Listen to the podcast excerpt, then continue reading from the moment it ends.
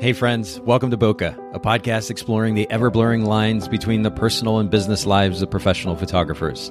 This is your host, Nathan Holritz, and I'm happy that you can join me today in connecting with photographers and entrepreneurs as we discuss photography, business, and oh, yeah, that sometimes messy thing that we call life. This podcast is brought to you by Photographers Edit, custom image editing for the wedding and portrait photographer.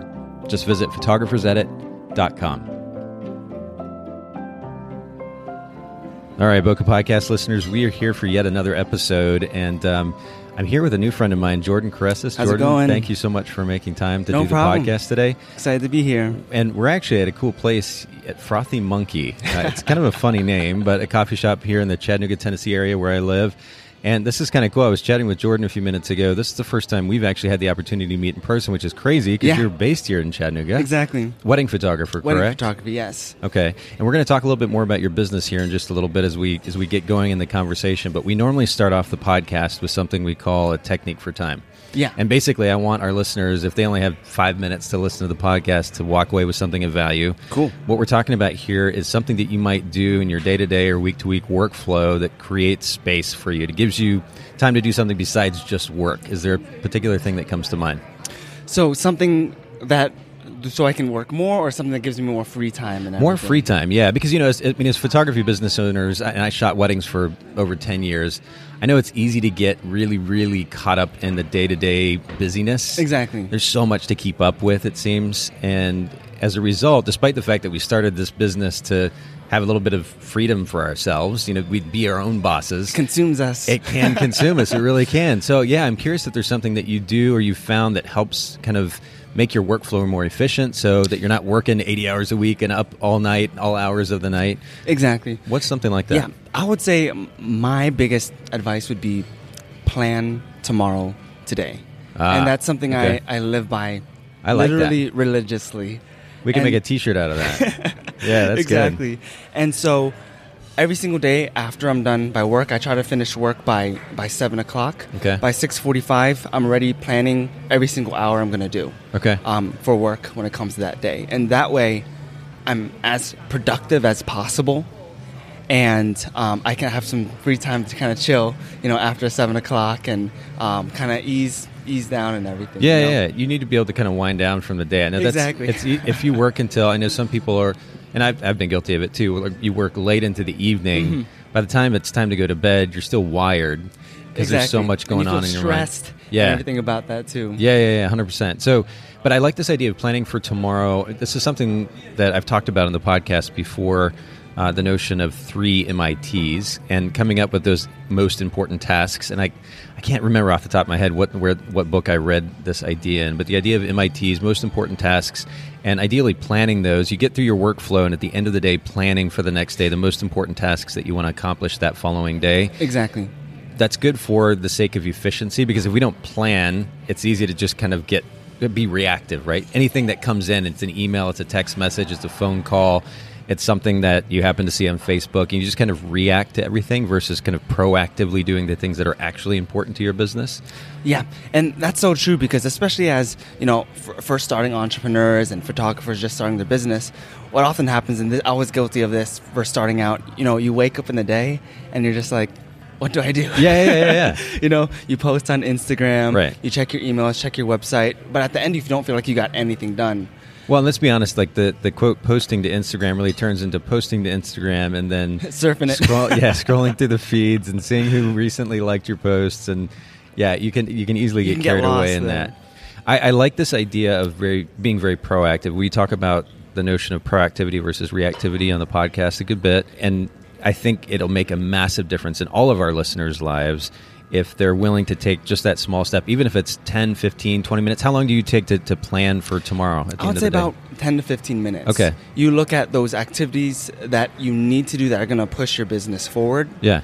You write that out, plan out how many hours you think that's going to take, and you, you stick to it religiously as hard as you can. That's good. And that way, you know, by the end of the day, you're like, all right, I got those tough tasks that move my bus- business forward done.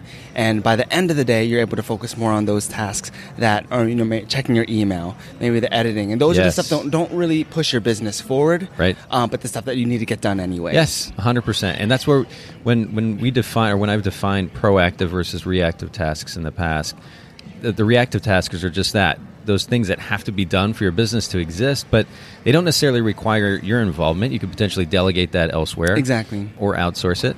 And they are not necessarily going to actually grow your business. Yeah. Right? I mean, the difference between something that you have to do that is going to make money versus something that you do, that you need to do that may not actually increase your bottom line, but has to be done in order to make your clients happy. Exactly. A lot of people, a lot of entrepreneurs, they can be very busy, but they're really not productive in their business. Mm, yeah. And that's why it's so important to focus on what I call PPAs, those profit producing activities. Ah. And make that the priority in your schedule that you plan beforehand. Okay. All right. PPAs. That's Yeah. another.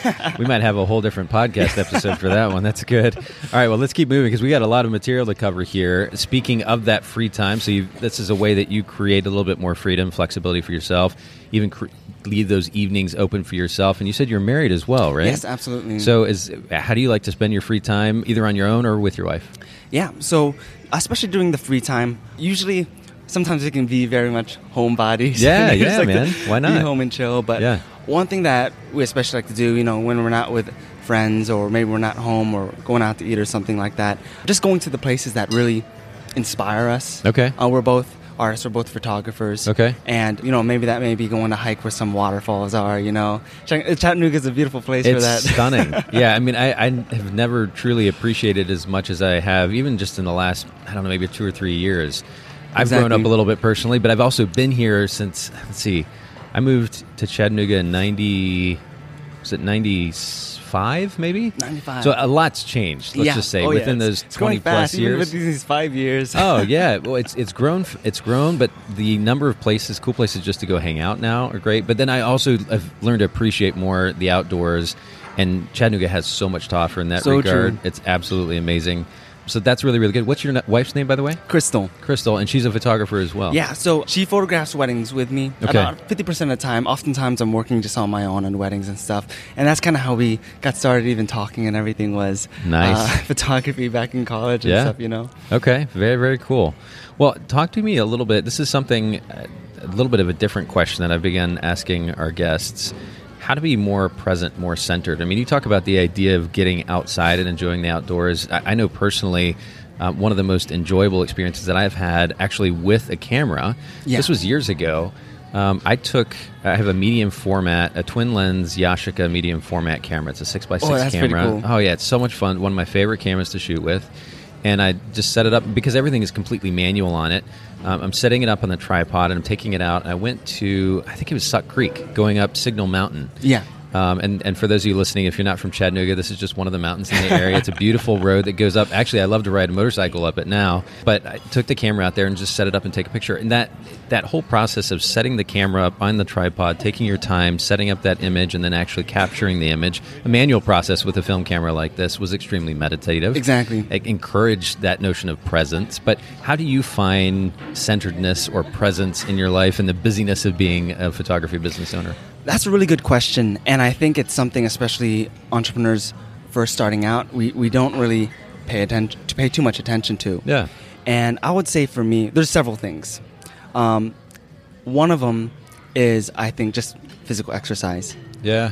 and and that's been such a big thing for me because it, not only just for your body but for mental toughness Yeah. because business, running a business is hard For you know sure, for especially sure. starting out things are going to go wrong there's a lot of work that needs to be done Yeah. and you need that mental toughness to push through hmm Mental clarity too. I mean, Yeah, I, I, I know so that true. working out for me brings a certain level of clarity. Exactly. Yeah. And e, especially when you started out first thing in the day, you're ready to get the work done that Mm-hmm. you need to do for your business. I would say the other thing would be prayer and even I've, this is one thing that I've just been starting to get into Yeah. is meditation. Really? Okay. And a big part reason be- of that is because I'm a very naturally emotional uh, and sensitive person. Okay.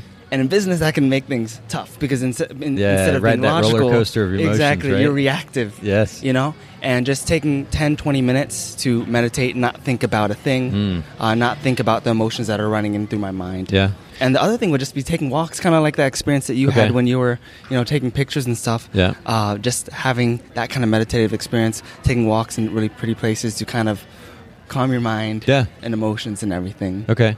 Do you find do you do that those those walks? Um, this is almost an aside, but I find this interesting when it comes to relationships, the significance of independence. Do you do you take those walks with your wife or without or a combination of both? mainly with my wife. Okay. Some once in a while, um, on, on my own and stuff as well. Okay. Because I know a lot, oftentimes, like when I'm working on things in the business, I can sometimes feel very overwhelmed, Mm. thinking about the projects that need to get done. Yeah. And j- literally just a ten minute walk makes you feel so good. Yeah. Well, you're stepping away from it all, right? Exactly. Yeah, yeah. It, it gives you a chance to hit the reset button, maybe have some conversation with your wife in this case about Exactly. something not related to work. And when you take your mind off something, it, it allows you to come back maybe with a fresh perspective, which is great. You mentioned meditation, though. And this is something we've touched on briefly in the podcast. I've experimented with it. I, I really enjoy it. I could do a better job more, being more consistent with it. But this uh, meditation i mean the idea of meditation i think can be kind of overwhelming or disconcerting for some people this this idea that you sit down and quote not think about anything Exactly. and i'm curious how you've approached it what you've learned about it so far That's a really good question. And I think for me, the best approach when it comes to meditation is literally trying to think about nothing. hmm And because of how naturally emotionally wired and sensitive I am, when I first got started with this, um, I'm still new to, new to it. I feel like I'm going to lose my mind. right yeah You know? well And- and, it- when, you, when you try to think about nothing don't you tend to think about something Exactly. Yeah. Exactly. And when you build that self discipline Okay. just in your mind, it really translates into the business when things go wrong. You know, when you have to problem solve Hmm. a whole entire different situations. And that way, instead of reacting quickly, doing something that you're going to regret in your business, you can think it through logically. okay yeah there's there's a book that i've mentioned on the podcast before called untethered soul Uh, Untethered Soul. it's by an author called michael singer Okay. and he he lent a really interesting perspective to me about the idea of meditation, and more specifically about this idea of not thinking about anything. Yeah. Because again, it's it's um, you know, I mean, you, you, you tell a kid not to stick their hand in the cookie jar, they naturally want to go stick their hand in the cookie jar. You tell somebody not to think about you know fill in the blank, they naturally think about it. There's a tendency of uh, as human beings, I guess, to kind of be rebellious in a sense in that way, right? So Exactly. when we have this task in front of us, which is to not think about anything, there's, it's easy to begin to think about something. And it kind of defeats the purpose when it comes to meditation and, and quote, clearing our mind. So Exactly. The way that he described it, I thought was really interesting. And just to sum it up, he was he said to see. So it- we're naturally going to we sit down, we close your eye, our eyes. We're potentially in a quiet environment, and these thoughts start to come to mind. Yeah. And what he talks about doing is actually seeing the thought in. So you see the thought, Hmm. you acknowledge it. It's not that you're trying to shove it away because the moment you try to shove it away, it naturally just kind of glares at us, right? Exactly. So you see the thought in, and then you see it out. Mm. And so what I do is I actually picture this thought. It, it's there. Okay, fine. I acknowledge it, and I literally just kind of see it out the door. And that process, repeating that process, I've found uh, in the past that it literally puts me into such a deep state of meditation Yeah. that I feel like I'm waking up when that when the soft alarm goes off. It, and I set it for you know whatever it is, ten or twenty minutes. Exactly. I think that's amazing. Actually, a really great visualization. Yeah. Because oftentimes, you know, when when that thought comes in, you may get frustrated. Yes. Like, Dang it. Yeah. You know, I'm I'm I'm thinking again. Right, And right, everything. right. But that's an awesome visual- visualization. And Well, the, the one of the benefits of meditation is that it, it simulates sleep. Exactly. And, and part of, of course, the benefit of sleep is that it helps us organize our thoughts. And so it's interesting, I find anyway, when I go to meditate, it's an opportunity to kind of further this process that sleep hopefully is bringing me as well, which is Exactly. organization of my thoughts. So naturally, when I sit in the quiet and close my eyes, thoughts come to mind. And this is an opportunity for me to acknowledge them, but then see them out. Give them some type of acknowledgement, maybe some significance, if you will. Exactly. But then see them out. And it's that discipline of seeing them out, which then enables us, as you were talking about earlier, during a work day when we're, things are going crazy, not to let any incoming thoughts kind of take over. Exactly, We're not able to to, see react. them out. Exactly. Yeah, Very yeah, true. yeah. So it's an interesting idea, and I just I was curious to get your, your take on that and your perspective on it. I love that you're you're diving into it, Yeah. and you've already found some some benefit from it Ex- as well. Exactly. And uh, I- I first started doing it because when I'd get into sales meetings Yeah. uh, with potential clients, I had a, a, a mentor who realized this in me. He's like, You're very reactive. Okay. And he's like, You need to calm your emotions down Really? a Okay. little bit. You should try meditation. Yeah. And that's when I actually started started doing that. And that way, exactly what you were saying, you know, when, when things come my way, I take just some time to think and control myself a little bit so I can make the right decisions, say the right things. Yeah. Well, he and Michael Singer in the book also talks about the, the so-called voice inside our head, right? Yeah. And it's easy to engage with it. Learning how to disengage with it, I think, is really important. We give it so much significance at times that it gets in the way. And that part of the, the benefit of learning how to meditate is how to not give it the significance that we do Yeah. so much of the time because it can be distracting from, from the task at hand. So That's so true. I'm going to put that. We'll we'll put that uh, book in the show notes again for those of you Perfect. Love to listening check it in. out. Yeah, please do. Um, Boca Podcast, B O K E H podcast.com. For those of you listening in, check out the show notes. Um, Haley does a great job putting together the show notes from these episodes, and I'm, we're going to have a lot of information probably today to, to share from this episode as well. Talk to me a little bit about an impactful book that you've read. Um, there are so many of them. I Okay. really, I really can't think of just one specific Sure. one. I would say, for, when, when when hearing that question, first things that come to my mind my mind is, have you heard of one thing? No, this the Um, book. The title is Yeah, called. it's One- called One Thing. I forgot the Okay. author's name. Okay. But I love that book because it really just, a lot of times, you know, w- as an entrepreneur, it's easy to just focus on too many things. And Yes. because of that, you don't make progress. Right. And this helped me just really focus on prioritizing one thing what's going to move the business for the furthest, Yes. the fastest, Yep. and just mastering that Mm, that's and building good. that discipline in that. Okay, we'll look that up and put that in the show notes as well. Perfect. Uh, I I would say a couple others: How to Win Friends and Influence People, 100%, of course. 100%. Uh, the book Influence, um, Okay. and I love those books because to me, marketing sales it's literally just psychology. Human psychology. That's it. Yeah. exactly. Yeah. And another one. Uh, this has nothing to d- even do with photography. A long time ago. Um, my, my dad, I was like in elementary school, I Okay, think. okay. My dad introduced me to this book called uh, Rich Dad, Poor Dad. Yes. And uh, Great book. I read that Powerful book, and book. I think that's kind of what sparked. I don't even remember like much of it. It's been so long, Mhm. but I know for a fact that's what sparked my interest in entrepreneurship um, later on in the years. It's really a, a, a way to frame finances or the management of Exactly. finances and money ultimately. And just right? the possibilities, like I was like, Yeah. oh, you can do this, Right. You Yeah. know? Hundred percent. That's really really great. Talk to us about your, your photography business. I mentioned earlier that you're a wedding photographer. Yes. Um, and again, here in the Chattanooga area, at least where you're based, um, you've got quite the following on Instagram too, and some, Yes. some beautiful work, by the way. And for those of you listening in, um, check out Jordan's work. If you just go to J Core C O R R Photography on Instagram, you can you can check out his work there. But talk to us briefly about how you got into photography and ultimately how long have you been been in business so far? Yeah, that's a really great question. And uh, I actually got started, I believe, about seven years ago. And it, it all started when, well, when I was in college, I had no clue what I wanted to do. Okay. Uh, I was like, should I be a nurse? you know, Okay. what, sh- what should I do? Yeah. And I ended up uh, deciding to be an, a missionary for a year. Really? Whereabouts? And, uh, I was in Peru and I was in uh, Bolivia. Okay. And I split the year between those two countries. Okay. And that's when I kind of learned. Someone told me that there's a thing called like PR. I was like, PR? Okay, I'll I'll look into that. Okay. And just kind of through that journey, I, I found out more about like photography.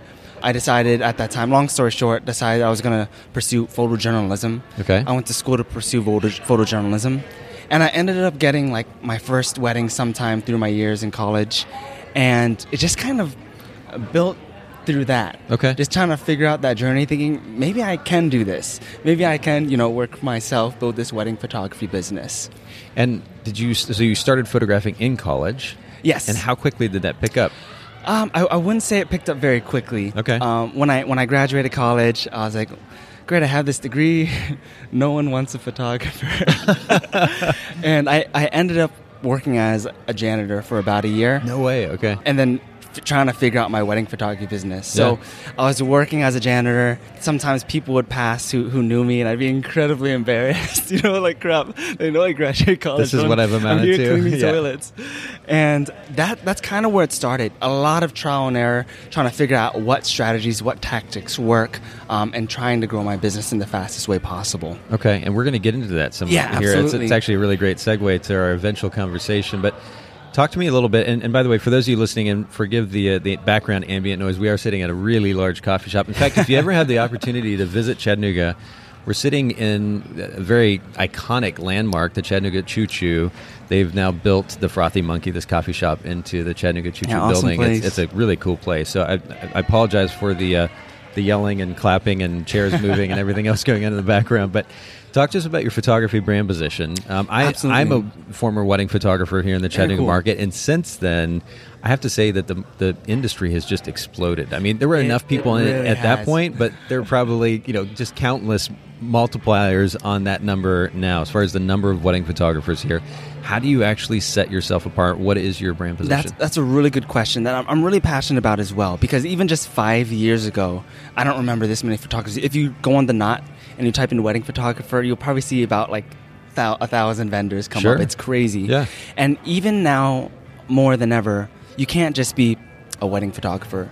You have to have what I call a niche within the niche 100% and so that way pe- brides can see that you have a specialty in a very specific niche. Yeah, if, if you say to somebody, "I'm a wedding photographer," like, these "Great, days it's I pretty know much like 20 others." "And?" Yeah, exactly. Exactly. Yeah, So I would say for, for me, when it comes to finding my niche within a niche, um, especially since I- I'm really busy with, with a lot of students and stuff, uh, I try going more for the high end weddings. And it doesn't necessarily mean a luxury wedding, but it, it means a high end as in clients who are willing to pay more because they really care about it. okay. And what is what is high end in the Chattanooga market right now? I would say high end usually ranges. At, it can. It's different for other people. I would say high end would be considered between three to six thousand dollars as far as, Yeah. far as weddings and. And I would have to everything. agree with that. And this is something I, I believe I've mentioned on the podcast in the past. But if you look at the the national statistics as far as where wedding photography is, how much people are spending for it, about well, I guess it's about the top five percent right Yeah. now are spending four thousand dollars and above. Yeah.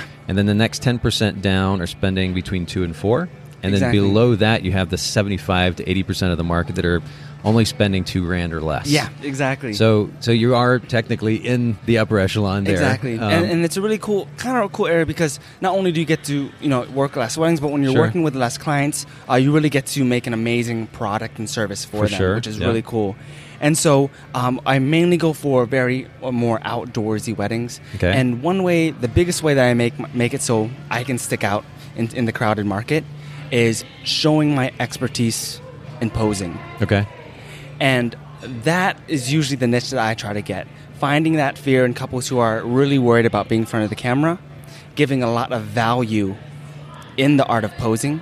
So they come to me when it comes to Interesting. that. Okay, now th- this is this is uh, we have to park here for a second and talk Yeah, about absolutely. this because I'm curious, and, and I'm, I just pulled up your Instagram account as you were talking. Posing these days isn't something that is as popular a subject, at least in, in some realms. Yeah. Y- you talked about photojournalism earlier, Exactly. and well, actually, I, I'll take that back. We went from the stage where actually, when I started in wedding photography, when was it back in 2001 ish? There was an opportunity to get into this so-called photojournalism, wedding photojournalism. Yeah. It was coming out of California at the time. Here in the Chattanooga area, it was definitely like stuffy posed wedding photography was kind of the Exactly. norm and so we had an opportunity to kind of speaking of brand position position ourselves against the market and offer what we very in a cheesy way i, I will say in hindsight now offer quote contemporary wedding photography Yeah. okay but it, it was essentially photojournalism we've seen over the years where photojournalism has continued to be popular but more and more there's been incorporated this sense of fashion Exactly. and and it's minimalism too. I mean, I'm even seeing like this one of the more recent posts on your your Instagram account here. There's a couple. Is this up on Sunset Rock? That is actually um, what's it called? Point Park near near Sunset Rock. Okay, Yes. so up on Lookout Mountain, um, again one of the mountains here in, in Chattanooga, But there's a, a tendency toward minimalism. It's certainly a posed image, but a lot of negative space or white space, if you will. Exactly. And and so in this case, we need a little bit more posing. And, and I'd be curious for those of you listening in too. We we can uh, maybe we can even post this in the show notes this particular pose. But talk to us a little bit about how you actually pose this image. Yeah, that's a really great question. And so, oftentimes, it's the very simple things Okay. that can make a really beautiful pose. For so for, so for this particular image, Yeah. Um, one thing is one thing I ask the couple to always do is act as if there's a string on the back of their head pulling up, and so this puts the spine in the right position. Uh, that's really flattering. And that actually works. Exactly. Really interesting. Exactly. Because if somebody said that to me, I'd be like, "What? What does that mean? What does that? what does that look like? Or how does that feel?" So do you have to kind of walk them through that? Yeah, I, I walk them through it. I Okay. do it with them, make them really comfortable with that. The next step is the shoulders. Bring the shoulders about an inch back. Okay. And also making sure that the bottom of the spine, the lumbar, Yeah. has a curve. Okay. And now we're just, right now we're just working on the basics and the foundation of making that pose really flattering for their body. Okay. Now, the next step, um, it also comes down to their legs. And so, what I have Michael doing is putting most of the weight on his back leg, Mm-hmm. and I and I, so oftentimes I have the bride cross one leg over the other. Okay. And all this does is it raises one hip Yes. higher than the other, Yeah. relaxing that pose. Yeah. And it's those very simple things that th- the couple doesn't doesn't often think about. And when you give a lot of value in whatever your specialty may be, Mm-hmm. um, for, for me, I, I try to work on posing, and I'll have brides reach out to me and just say like, "Oh, I read your article like on, on posing. Like, Really? What Okay. ones your what dates do you have available? And Really? everything exactly. An article like in a blog or where? where Um, so I, I do many articles on my Instagram. Okay. I, uh, the the email list that I have of a bunch of brides, um, in a Facebook group where I have a bunch of brides, and just always giving value, mainly on posing, because when I have a bride who is a little bit worried of how they're going to look in front of the camera, I want them to think of me. Okay. Interesting. Wow. I, I would never have thought that this was a thing that would actually draw clients Yeah. in. So I find this fascinating. When you, you talked about this posing, it seems kind of technical. How do you manage to kind of combine the technicality of that posing process while also maintain maintaining some type of intimacy where the people don't feel too kind of forced into a position and and maybe don't look quite as connected as they could be? Yeah, that's a really great question. Large part of that, I believe, is even just um, the relationship that you build with the couple. And when you build that relationship with the couple and everything, they're able to kind of ease themselves into these more intimate poses. You can do stuff with them that makes them bring these very in, um, authentic laughs. Okay. and that's what you—that's probably the most important part of the pose—is just bringing authenticity. Yeah, and I bet that it- some of that posing probably forces a little bit of laughter too, because they're like, I don't quite know what he means or what am I doing Exactly, here? Yeah. exactly. Okay, that's interesting. Well, cool. I appreciate you sharing that. Nah, no problem. And that's definitely a different perspective than I'm used to hearing these days. I, I, I mean, you hear of photographers that offer port posing courses or maybe do these demos at WPPI or otherwise, but. Yeah. It, I'm, I'm honestly surprised to hear of a younger photographer focusing on that, and I love that it's something kind of different, though, and- Exactly, and, and- hopefully will set you apart. Yeah, and, and that's uh that's one thing that I read is because when I first got started, I I had no clue how to pose couples. Okay. and I knew a lot of my my colleagues who are also wedding photographers. Yeah. they had no clue as well. And then when I realized that this was actually a fear and something that a lot of even brides regretted, you know, when they realized they didn't like how they looked Ah. in, in pictures and everything, I was like, that's a market right there. That's, well, okay. So first of all, kudos to you for realizing that, and, and it's always important to look where the market is and Exactly. go kind of the opposite direction. Right now, it is very popular. I mean, certainly the, the fashion element of photography has been popular for a while. There's obviously posing innate to that, but then there's also a tendency, I still think, for a lot of wedding photographers to basically say to their couples, and in some cases, literally, go stand over there and just talk to each other. Or Yeah. go stand over there and look happy or go stand over there and whatever and, and they just kind of leave leave it a chance almost because these couples aren't used to being in front it's of the true, camera it's so normally True. And a lot of times, I've, I've even worked with couples who who had an engagement session beforehand that was like that, and they were like, they they put us in an area, and we're just like, what do we do now? Yeah, You know? exactly. But when you take full control Yeah. of that, and then are, are able to make them comfortable, Okay. and give them value, so they know that they're going to look good Hmm. with these certain techniques that you use, it brings up. Confidence, and the most important thing, besides even just pretty pictures, they want to be in poses that are flattering for them, you know? yeah it's true man okay we may have to come back to this another time because this is a this is a pretty loaded topic too Talk to us a little bit about the toughest lesson you've learned. You said you, you started in photography seven years ago. What's one of the toughest lessons that you've learned? Maybe for the sake of our listeners, they can avoid repeating a, a similar mistake. Yeah, this this is not gonna. I don't think this will be um, one that you often hear a lot. Okay. But probably the toughest business lesson I, I learned through my journey was learning that to be successful in business, you literally have to become a different person. Hmm. And what I mean by that is, you know, I, I, I learned quickly. I, oh, I, I didn't learn quickly. Okay. let's say I learned through a lot of years of trial and error that it's not just about the tactics. I used to just be like, oh, what are the tactics? What are the tactics? And I'd learn all these tactics from mentors, books, programs. And I'm just, and then, you know, I didn't get results from it. Okay. And then I started to realize, you know, it's not just about the tactics, it's 50% tactics, 50% mindset. Hmm. And if, if you don't have the discipline in your yourself Yeah. to bring those tactics to full potential, the tactics are crap. And so when I first got started in the business, I, w- I had a huge lack of discipline. Okay. Uh, I know I'd edit for a little bit, post pictures. Oh, work's done. Right, right. Watch Netflix. Check my email once Yep. in a while. Yeah. And it, I was never able to get the wedding business on my dreams and work with the clients that I, I dreamed to until I totally changed who I am. Instead of being lack having a lack of focus, I needed to become laser focused. Instead of having a lack of discipline and waiting for motivation, I had to build discipline no matter how I felt. Oh, yeah. That's a that's a huge, yeah, huge. it's one. huge. It's Yeah. huge, and that's why meditation is huge as well. Yeah, yeah. You know, you don't always feel like working. You don't always feel like doing these hard projects. Um, you know, oftentimes you just want to post on Instagram, put up a hashtag, and think you're done. sure. But when you start growing your business and you, you realize the opportunities you can get with certain tactics and realize it's so much harder to even get started with these tactics and build Mm-hmm. these tactics, you realize how much work you need to put in and discipline you need to create in yourself. Oh, that's, so that's good. And and I that was my biggest and toughest lesson because it took a long time for me to discipline myself. Sure. well, so when you, you, earlier you talked about the idea that, that you can't necessarily just be. Did you say you can't just be yourself, or that you have to kind of change who you, you you suggested the idea that you have to change who you are? What you're actually talking about is not necessarily changing the person that you are, as much as learning to develop a certain sense of discipline. Exactly. Okay. Exactly.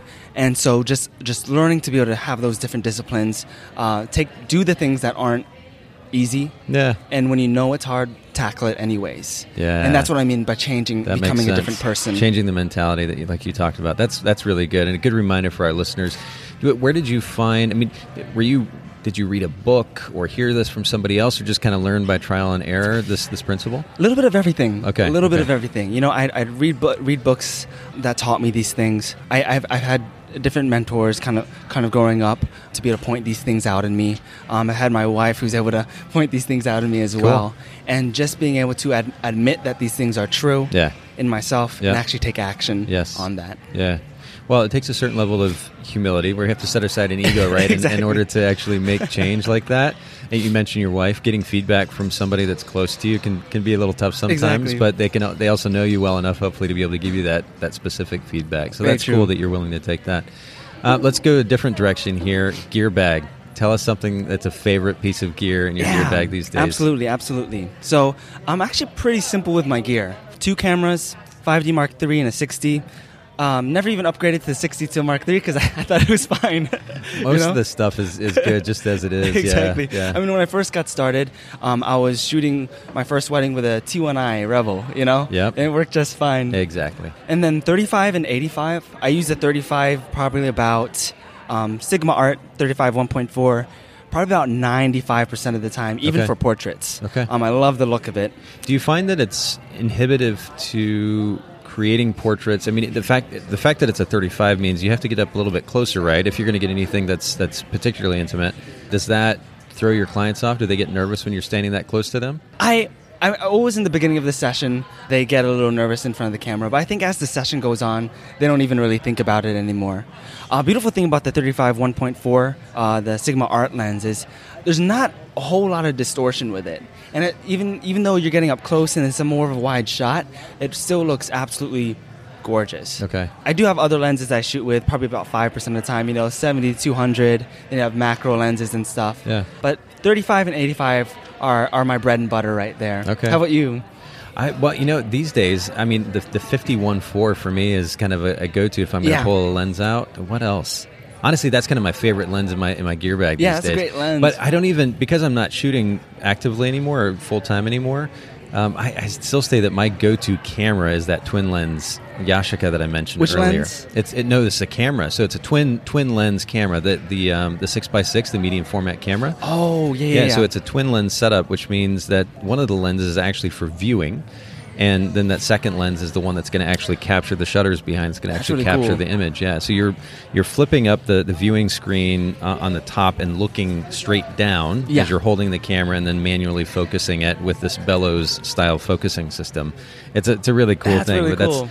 and the other one is a um, it's another camera actually. It's a it's a Russian panoramic camera. Russian panoramic. Yeah, it's called. A, That's so I believe cool. it's called a Horizon, and it shoots 35 millimeter film, but it combines. So instead of uh, one frame that, that a 35 millimeter camera would normally take up, it takes up two frames. Yeah. and then you print it in. We used to print it in an 8 by 20 format. Um, That so that is kind of super gives you an cool. idea of the, the format, but yeah, it's that's a cool that's a cool camera as well. Really it sounds awesome. like a toy when you take a picture of it. It's a swing lens camera, so when you, you pop the shutter on it, the lens swings around like this. And uh, I, I know for those of you listening, you can't see me moving my hand here, but it's moving from I want to say it's from left to right, where it swings from left to right and exposes that that film gradually. That's awesome. Yeah, it's kinda never cool. used a film camera like that before. That would That's be a, lot, of fun. Yeah, we may have to do. What we need to do is get together with the local photography group sometime, and I'll bring our favorite stuff, and then we can all go shoot with it. I think Yeah. it'd be kind of cool. Usually, I, I just for fun, I, I have you heard of the X100T. Yes, yeah. I, I shoot with that just for like family gatherings. Okay. And the iPhone 10's great. it you know honestly it really is and that's almost a topic in and of itself but you talk about Exactly. gear and like the fact that we started with these uh, these kind of subpar I'm, I'm in air quotes here subpar cameras but the reality is even phones these days can, It's if, if you're crazy. smart with them can take beautiful beautiful images So and, and true. you can blow them up to large prints if you want to yeah well that could we could get lost in that topic but let's let's jump on to kind of our primary topic for today and- Absolutely. and and that is that is this idea of generating new business. Now, it's not a new idea. Obviously, we all want to get new business. We want to book new clients. The question, of course, is how. And I know that you are kind of in the process right now of developing some educational material Absolutely. dealing with this particular topic that you were saying can help generate hundreds of leads a month. Um, that's naturally. gonna- I mean, I'm, you've got my attention. Um, that's naturally going to be uh, pique the interest of, of our listeners as well. So, talk to us first about how you came up with this process. Absolutely. That's a really great question. So, most photographers, they rely on what I call hope strategy. If it's a strategy, yeah. If it's a if it's a strategy. And what what that is is um, they're on Instagram, they're posting, they're putting their hashtags and they're hoping they'll get a lead or a client from that. And then there's the other one, they're, you know, paying $3,000 a month for an affiliate program like Wedding Wire and they're hoping that they'll get a client from that. Usually it's price shoppers that we're from I often hear. I was talking to this one really talented photographer as well, and she was telling me that, you know, she was promised 10 leads a month from Wedding Wire, Hmm. uh, but she ended up getting 10 leads in six months. Wow. And what's the going rate these days for Wedding Wire? Does it vary? Do they have I, I different believe packages. um, nine, $1,920 to $3,000 is what photographers are paying a year. Seriously. And most photographers from what I talk to hate it. I- They're- Uh, well, but they're yeah. scared to leave it. yeah, Is the thing. interesting? Yeah. Why are they scared to leave it? they don't know what else to do. Ah, Is is okay. really the thing. Okay. And so it sounds like you're going to offer a great alternative now. A- absolutely, absolutely. Okay. And so what happens is they're hoping for leads Yeah. and clients, and they don't get it. And the other thing is word of mouth, Hmm. and they're hoping that the people who they worked with are going to get them clients or get them leads. And it often just doesn't work out that way, especially as more photographers get into the industry. It's, it's a Sure. different world than it was five years now, Yeah. five years ago. Yeah. And so I went through this. I did I did all of this, and I was so frustrated. It was like, are we like, do all photographers just hope? you know, do we just hope that our business is going to grow? Some some photographers get lucky, but for the most part, you know, I believe seventy percent seventy percent of photographers make less than ten k a year. And I was like, there has to be another way. And so, long story short, l- one, a lot of trial and error. Um, a lot of programs and mentors actually outside of the wedding photography industry. And I, I was able to learn these different methods through direct outreach methods, through Facebook ads, and then also through sales. And I was able to translate what I learned from all those things through the years for wedding photography and make it a rinse and repeat system Okay. to get leads and get clients basically. So this is something that obviously you've done for your business. Absolutely, And, absolutely. and roughly how many weddings are you shooting a year right now? So I used to shoot about 20 when I was shooting more on the lower end. Okay. But now, especially since I do more education now, um, it's usually about 15, Okay. usually around the 3800 to $4,000 range. That's really is awesome. That we're working okay. for. So I, I like that you've kind of developed this process through personal experience as opposed to Absolutely. just repeating something that you've heard somewhere else. um, and, and I know that you talked to me, or you shared this information ahead of time. The workflow is kind of broken up into, or this, this process, the method is broken up into three different parts lead generation, lead nurture, and then client conversion. Can you- Yes. and and it, just to be clear, for those of you listening in, I mean, this is a really really loaded topic. We only have so much time today to cover this in a, on a podcast episode, so we're going to link to further resources in the show notes for those of you that are curious and wanted to tap into t- some of this information that Jordan has to share with you. But let's let's cover the gist of it here today. Talk to us a little bit about these three steps that I just mentioned. what often happens is say when a photographer wants to try facebook ads or maybe they're very much expecting to all right they put about a facebook ad they get a bunch of clicks but they don't really get any leads or clients so where did all those clicks go Yeah, yeah, you know yeah. and we, need, we first need to understand the customer buying process when a bride sees the ad you know, they're not quite ready to buy yet. There still could be a 30 to 90 day span until that lead becomes from a cold lead into a hot lead. So, what we first do is we first create a lead magnet, Okay. a very compelling offer. And so that what that's what your Facebook ad or say for photographers who don't have a budget for Facebook ads yet, you can do it through direct outreach as well. And with that compelling offer and the right, right wording used in the ad, you can easily generate 100 to 300 leads a month. And then, so now we're just gen- generating leads. Generating leads is just a start of the process. Right. Leads doesn't equal clients. And how are you actually capturing the, the information from those leads? Even? Yeah. And I know you can get into this in more detail in your actual courses, but it's it's one thing to run an ad and, and somebody goes to that lead gen. Are you just capturing their email address at that point and it's funneling into a system? Yeah, so because we've had a really compelling offer, at this point the bride is actually really excited to follow our business. Okay. So they get the lead magnet that we have in our ad, and now we got them in our email series, Okay. an automated email series where we can give them value in our niche within a niche. Okay. Um, and then from that email series, uh, we also lead them to our Instagram and Facebook group. Okay.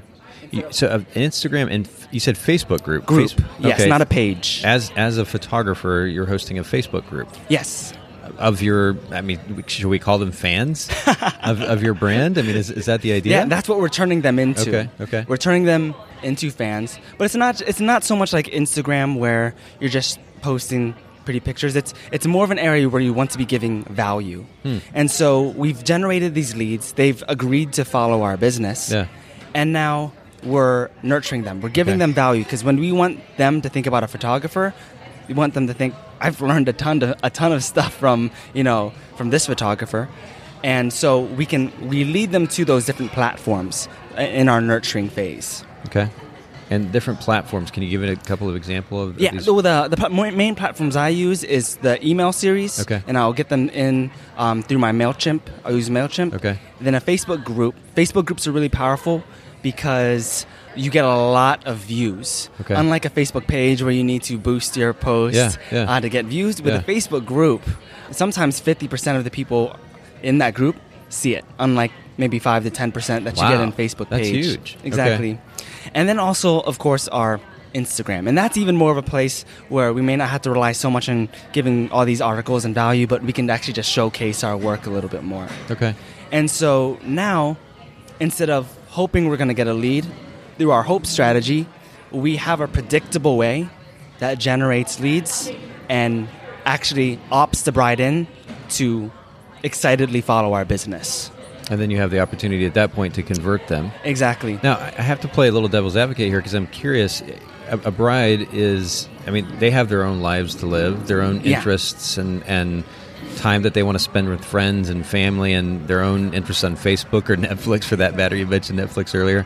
How do you create enough interest in these Facebook groups to actually make them want to spend time there, even a little bit of time there? I mean, you talked about doing something that's generating value for them. Exactly.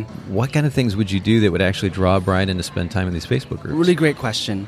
And the mistake you don't want to make with a Facebook group is just, oh, look at my pretty pictures. You know, you'll get a lot of brides starting to leave that group. But think about what places like the Knot post. That's become a source where brides look out and they're looking for value when it comes to wedding planning, maybe when it comes to posing, planning their engagement session. If you're able to get them in a, into a Facebook group, Yeah. and automatically be that source, not just in your Facebook group, but your email series, and be that source where you're actually posting articles Huh. Okay. that they are interested in. Yeah. Then it raises, it raises in their mind that you're the photographer that they can trust. So it's building trust at that point. Interesting. Okay. Maybe it's a bit naive of me. I mean, this this was not the way that our industry functioned. However long it's been ago now, six, seven years ago Yeah, when I was exactly. shooting. But it, it- the idea that you're creating the same content, ideally better, more focused, more specialized, that somebody like the Knot might be creating, so that they Exactly. don't have to go there. They're coming to you for that information. That's that's really inter- interesting. It's very compelling. And then talk to us just briefly about the conversion process at that point. I mean, you're you you brought them into this funnel, if you will. Uh, Exactly. Again, not something that you traditionally think about with a photographer. You don't. the sales funnel, but you brought them into the funnel. You're nurturing them by giving them valuable content that's relevant to this process of planning for a wedding. And now you want to convert them. I mean, do you have a particular methodology that you can at least summarize here when it comes to conversion? Yeah, absolutely. And so now, yeah, exactly what you said. We have this system where we know how many leads we're going to get, and we basically know how many leads we're going to get from uh, like $100 can easily get you about 100 leads in 10 days. Okay. Uh, and so we, we've built up these leads. Sometimes some of my students, they use direct outreach. And I've had students build up to sometimes 200 to 300 leads just through direct outreach with the right message. Direct outreach meaning like DMing or what, what do you mean? By direct- DMing, straight Really? up, straight up Okay. DMing. Wow. And that's and that's a lot of times we're waiting for the leads to come to us. We need to t- totally turn that around. Okay. And usually when it comes to direct outreach, it's a very similar message we use in the Facebook ad, very non-salesy, very conversational. Okay. And it's such a compelling offer. They're like, yeah, sure, I'd like that. Wow. Okay. exactly. So after we've nurtured these leads, I, I, I use about 90% of our content should be nurturing content. And 10% I say call to actions. Hmm. And so we'll have call to actions that have scarcity, that have authority, and we're- sometimes you're mentioning that you don't have very many dates, that you're not accepting very many couples, Mm-hmm. and then reach out to see if your date's available. And the thing that you want to do is And are you creating those those call to actions within the Facebook group? within the group, Within the Instagram, email. email. series, Okay. um, all of those. Okay. Okay. And so the biggest part is is getting them into a meeting without them quite knowing your prices yet. Especially if you're in the more you know high ticket range where you're charging three to six thousand dollars, you don't want to show your prices yet. No, I mean, so again, to play devil's advocate, would Yeah. you not want to kind of filter to make sure that you're bringing the right clients in for the meeting and not waste your time? I believe that with the the sales, oh, I know with the sales method that I use, it can very easily convert price shoppers into value shoppers. Interesting. Okay. And so for me, um, sales is one of my passions. Okay. And I used to absolutely s- suck at it. suck Okay. at it. Okay. And a lot of times, you know, we get into these meetings w- with couples, we're always changing up the things that we say Hmm. without really knowing if it was effective or not effective. And so, what I do, I ca- I call it my master wedding sales script. And I'm able to convert a high ticket wedding client, often in the $4,000 range, um, within 24 hours. Wow. And so you're never playing the waiting game about, are they going to book me? You so you're setting that hope game aside again, like mm, exactly, we were talking about earlier. exactly. And Okay. so if they don't book me within 24 to 72 hours, I know they're not going to reach out. But most of the time, I'm able to get the clients to book within 24 hours. wow. And so one thing that's really important to mention, you know, like Jordan, you, you mentioned 100 to 300 leads. What happens to all of those? Um, you know, and you, one, you need to, those are cold leads. Sure. And so it's a process where we're getting a bunch of cold leads, a bunch of brides to find out about your business. We're nurturing the qualified leads, the ones who really like your niche within a niche. Mm-hmm. And then when we're able to get them, make tho- do those calls to actions to get them in a meeting, you take control of the meeting, do the sales script, And if they're qualified and they're the right client, you can close them within 24 hours. Wow. And so, what percentage of those cold leads turn into warm or qualified leads, would you say? That's a good question. And it really depends on one, your price. Okay. And so I would say spending $100, I maybe get 100 to 200 leads. And I'll normally get one to two clients from those. Okay. So usually $100 can make me 3600 to $4,200. Not, about not a there. bad ROI. Yeah, exactly. That's a good deal. Well, this is pretty compelling stuff. And what I'd like to do, um, and certainly I would like for you to, to share again where our listeners can find you online on social media and your website, but then we can make sure to link to the further educational resources that you're Yeah, offering now in our show notes absolutely. as well. Yeah, so uh, you can actually find me on my Instagram at JCORR Photography. Yeah. Um, I actually do have a free training Okay, where I cool. go much more in depth. Awesome. Yeah, because it's it's tough to cover. This is such an in-depth It's an topic, in-depth and- topic. And, a lot of different perspectives on it too. So I, that's really great. Where where can we find that? Yeah, so um, you can e- ask me for the link on Okay. my Instagram Sure. or you could type in bit.ly, B-I-T dot L-Y slash wedding lead machine. Okay. And so through that wedding lead machine, uh, through that site, you can reserve uh, for the, your spot for the free training. And yeah, it's a 90 minute in depth training where Whoa. we talk about going deeper in your niche. Okay. We talk about the myths that we're going to grow your business slowly. And we're going to talk about how to build that system in your business as well. Okay, very good. So we'll link to that in the show notes as well. Haley will put that there. Um, your Instagram and Facebook is it also JCore Photography? Yeah, JCore Photography. And then the website as well is, is, uh, JCore. www.jcorephotography.com. Perfect, man. Thank you so much for making time. Yeah, no problem. Kind of That out of was the blue. fun. I know. I, I speaking of DM, I DM'd you. exactly. and said, "Hey, can we do a podcast?" And you're more than gracious to, to come down here and do this. Thanks for making time for the Book Podcast. No problem. This was a lot of fun. Thanks for inviting me. Thanks so much for listening to the Boca Podcast today. Will you let us know what you think by leaving a review of the podcast in iTunes or maybe in the Apple Podcast app? And I'd love to hear from you personally with your thoughts about the podcast, maybe suggestions about future topics and guests for the show. My direct email is nathan at photographersedit.com. The Boca Podcast is brought to you by Photographers Edit, custom image editing for the wedding and portrait photographer. Just visit photographersedit.com.